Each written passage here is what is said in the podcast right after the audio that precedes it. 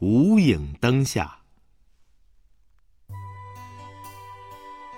盛夏的一个晚上，夜深人静，延安路医院的手术室里却呈现一派紧张忙碌的气氛。无影灯下，医生、护士们正在施行开颅手术。主刀的是吴院长，从他额上的汗珠，可以看出手术遇到了难题。这是个三小时前送来的外伤病人。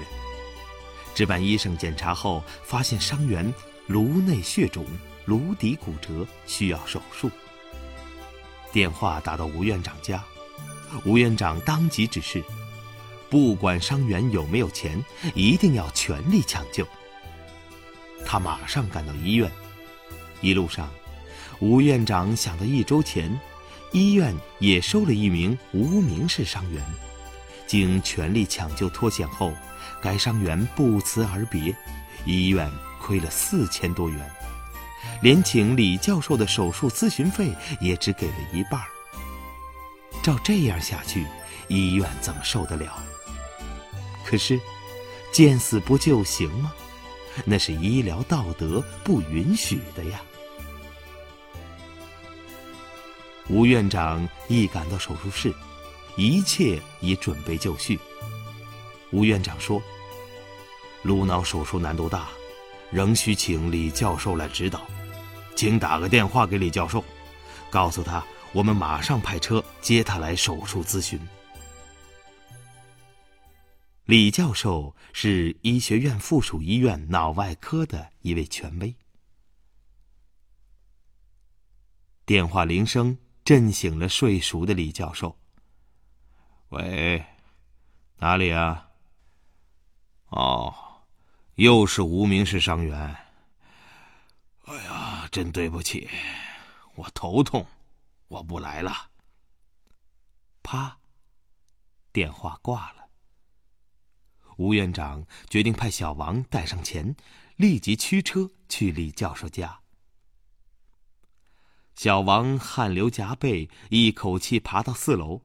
好不容易敲开李教授家的门，将一叠钱递给李教授，说：“哎，这是上次欠你的咨询费和今晚这个伤员的咨询费，请你点一点。”李教授接过钱，边点边说：“哎呀，我绝不是为了这个。这几天我妈妈要从外地来了，我正在准备住房，太累了。”这个，既然你们已经派车来接了，那我就走一趟吧。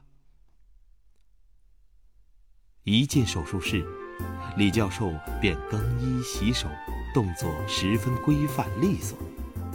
吴院长立即让出主刀者的位置，并做了简要汇报。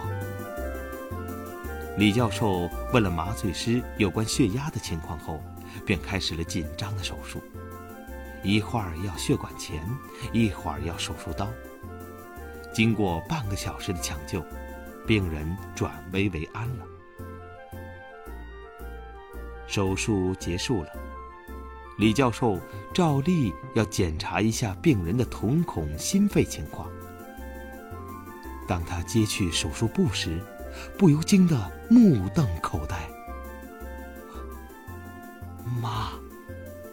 怎么是您呢？